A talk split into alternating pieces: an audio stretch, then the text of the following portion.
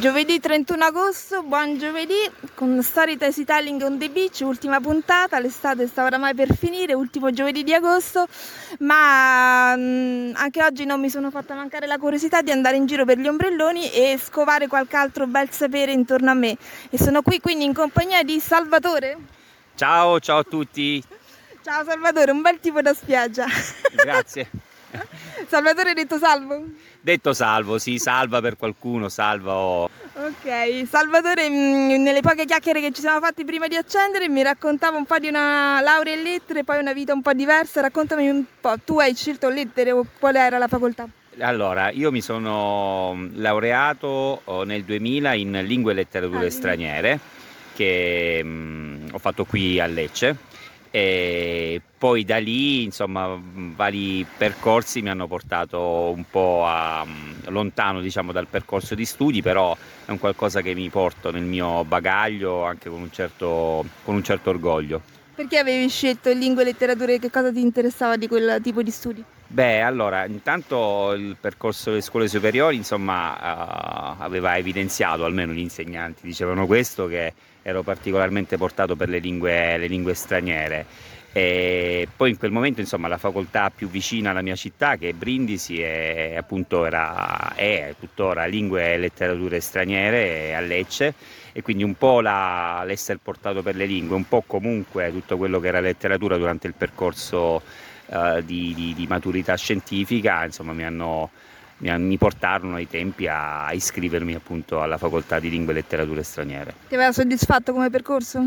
Corrispondeva al tuo ideale? Assolutamente sì, un percorso, beh io ero mm, molto più vicino a diciamo materie umanistiche eh, nonostante la, la, maturità scientifica e quindi sì assolutamente era qualcosa che già avevo coltivato durante il percorso il liceo e assolutamente corrispondenza anche alle mie attitudini, sì, assolutamente. Il liceo scientifico quindi te l'avevano fatto scegliere o l'avevi scelto tu? Allora, eh, un po', sai, quando finisci le scuole medie, no? i genitori che nei colloqui, e allora questo ragazzo no? è portatissimo, è portatissimo, quindi sì, diciamo che non era stato propriamente scelto, però poi assolutamente anche quello un percorso che mi aveva ampiamente soddisfatto. Che lingua hai scelto poi durante l'università? Allora, ho fatto inglese e spagnolo, eh, condito poi anche da un progetto Erasmus, appunto in Spagna, in una regione ai più sconosciuta che è l'Estremadura. Ed è stato veramente una piacevole scoperta in una terra poi se vogliamo per uh, tradizioni, origini e per la gente molto vicina alla Puglia, quindi è stata un'esperienza veramente bellissima quella del Siamo percorso. in una zona di torri aragonesi, quindi. Esatto, esatto, esatto, esatto. Ci hanno un po' conquistato. Esatto, esatto. E quindi sì, eh, inglese e spagnolo. Eh, ecco, questo sì, sicuramente magari la letteratura oggi nel mio percorso lavorativo mh, diciamo l'ho un po' abbandonata, però sicuramente l'uso dell'inglese ma anche dello spagnolo assolutamente oggi mi servono anche per il mio lavoro attuale. E quale lingua hai scelto poi per la tesi? Come è stata poi la scelta dell'argomento? Eh, hai... Sì, allora è stata la lingua inglese e mh, ho tradotto dei saggi inediti di un sociologo di Joshua Merowitz era um, ai tempi un po' tutto quello che era l'influenza dei mass media uh, sulla vita moderna e ovviamente ho tradotto questi saggi inediti con poi insieme le mie, la mia prefazione, insomma le mie, le mie, le mie conclusioni anche sul, sul, saggio di Joshua Meredith. L'avevi scoperto tu questo autore? L'ha scelto tu l'argomento ti era stato assegnato? Allora no, l'argomento l'avevo scelto io, il professore dei tempi poi mi aveva un po' indirizzato verso questo Joshua Meredith che ho scoperto appunto traducendo un po' dei suoi, dei suoi saggi di che epoca stiamo parlando più o meno? Un uh, sociologo di, dei, dei, nostri tempi, insomma, dei tempi moderni. Per quanto internet fosse, perché parliamo insomma del uh, fine anni 90, 2000, inizio 2000, ancora internet stava prendendo piede, eh, quindi ancora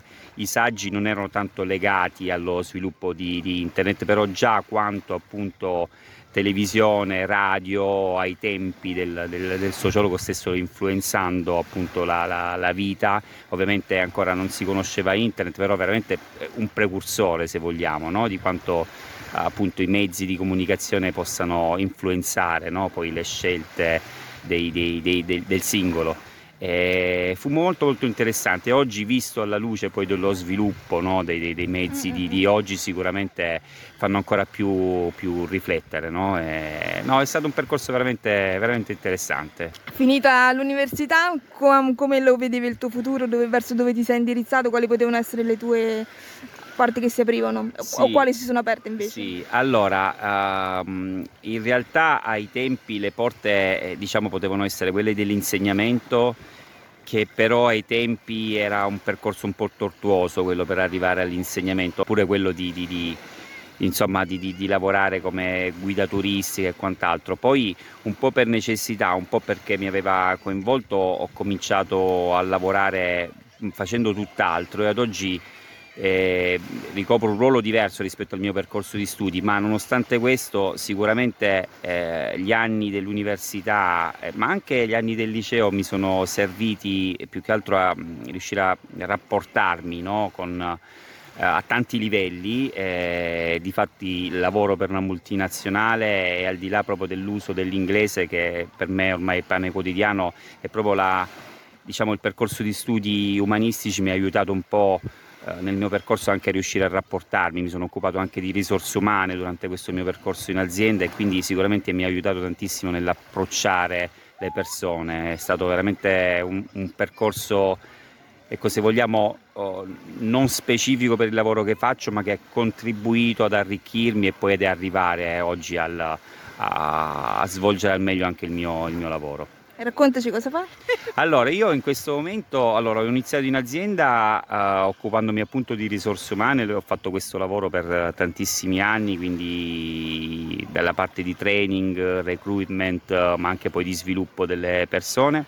E poi sempre stesso, all'interno della stessa azienda adesso mi occupo di sicurezza, uh, sia in termini di prevenzione di perdite, ma anche e soprattutto di sicurezza sul luogo de, di, di lavoro per una multinazionale. Mm-hmm. Un tema attualissimo. Attualissimo, assolutamente attualissimo e per il quale bisogna essere sempre aggiornati, bisogna stare, stare, sempre un po' sui libri, ma poi stare sempre al passo con i tempi. Forse, ecco, adesso internet sicuramente mi aiuta, quell'approccio forse che ho studiato in, quelli, in quei saggi, forse oggi mi, mi aiuta anche a cogliere in internet quegli spunti necessari per poi migliorare anche il, il mio lavoro quotidiano. Sotto sotto te lo ritrovi, forse ti ritrovi anche quel periodo in Erasmus? Assolutamente sì, quello, quello è stato un, un, un, periodo bellissimo perché me lo ritrovo perché, sai, diciottenne, diciannovenne, andare fuori in una regione, in una nazione per me nuova, in una regione nuovissima per i più e comunque confrontarsi con, con una lingua straniera, con gente straniera è stato un, all'inizio anche se vogliamo difficile, però sicuramente ti fa un po' affrontare certe difficoltà anche oggi in, in maniera diversa, quindi assolutamente sì.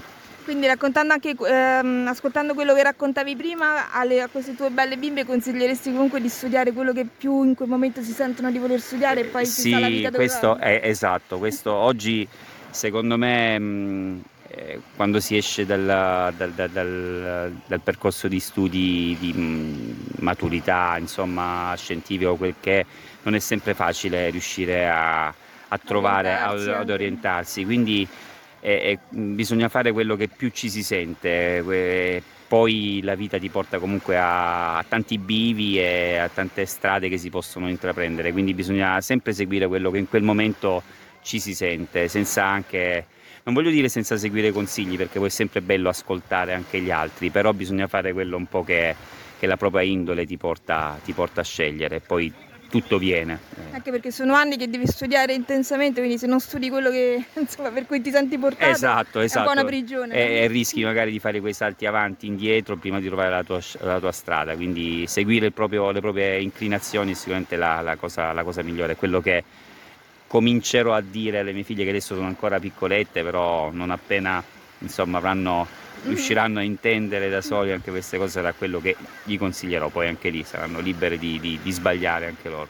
Ci salutiamo allora con un augurio di buona vita, pesca uno di questi bigliettini colorati, sono tutte citazioni di persone famose che mi ispirano nel fare questo progetto di condivisione di studi di vita.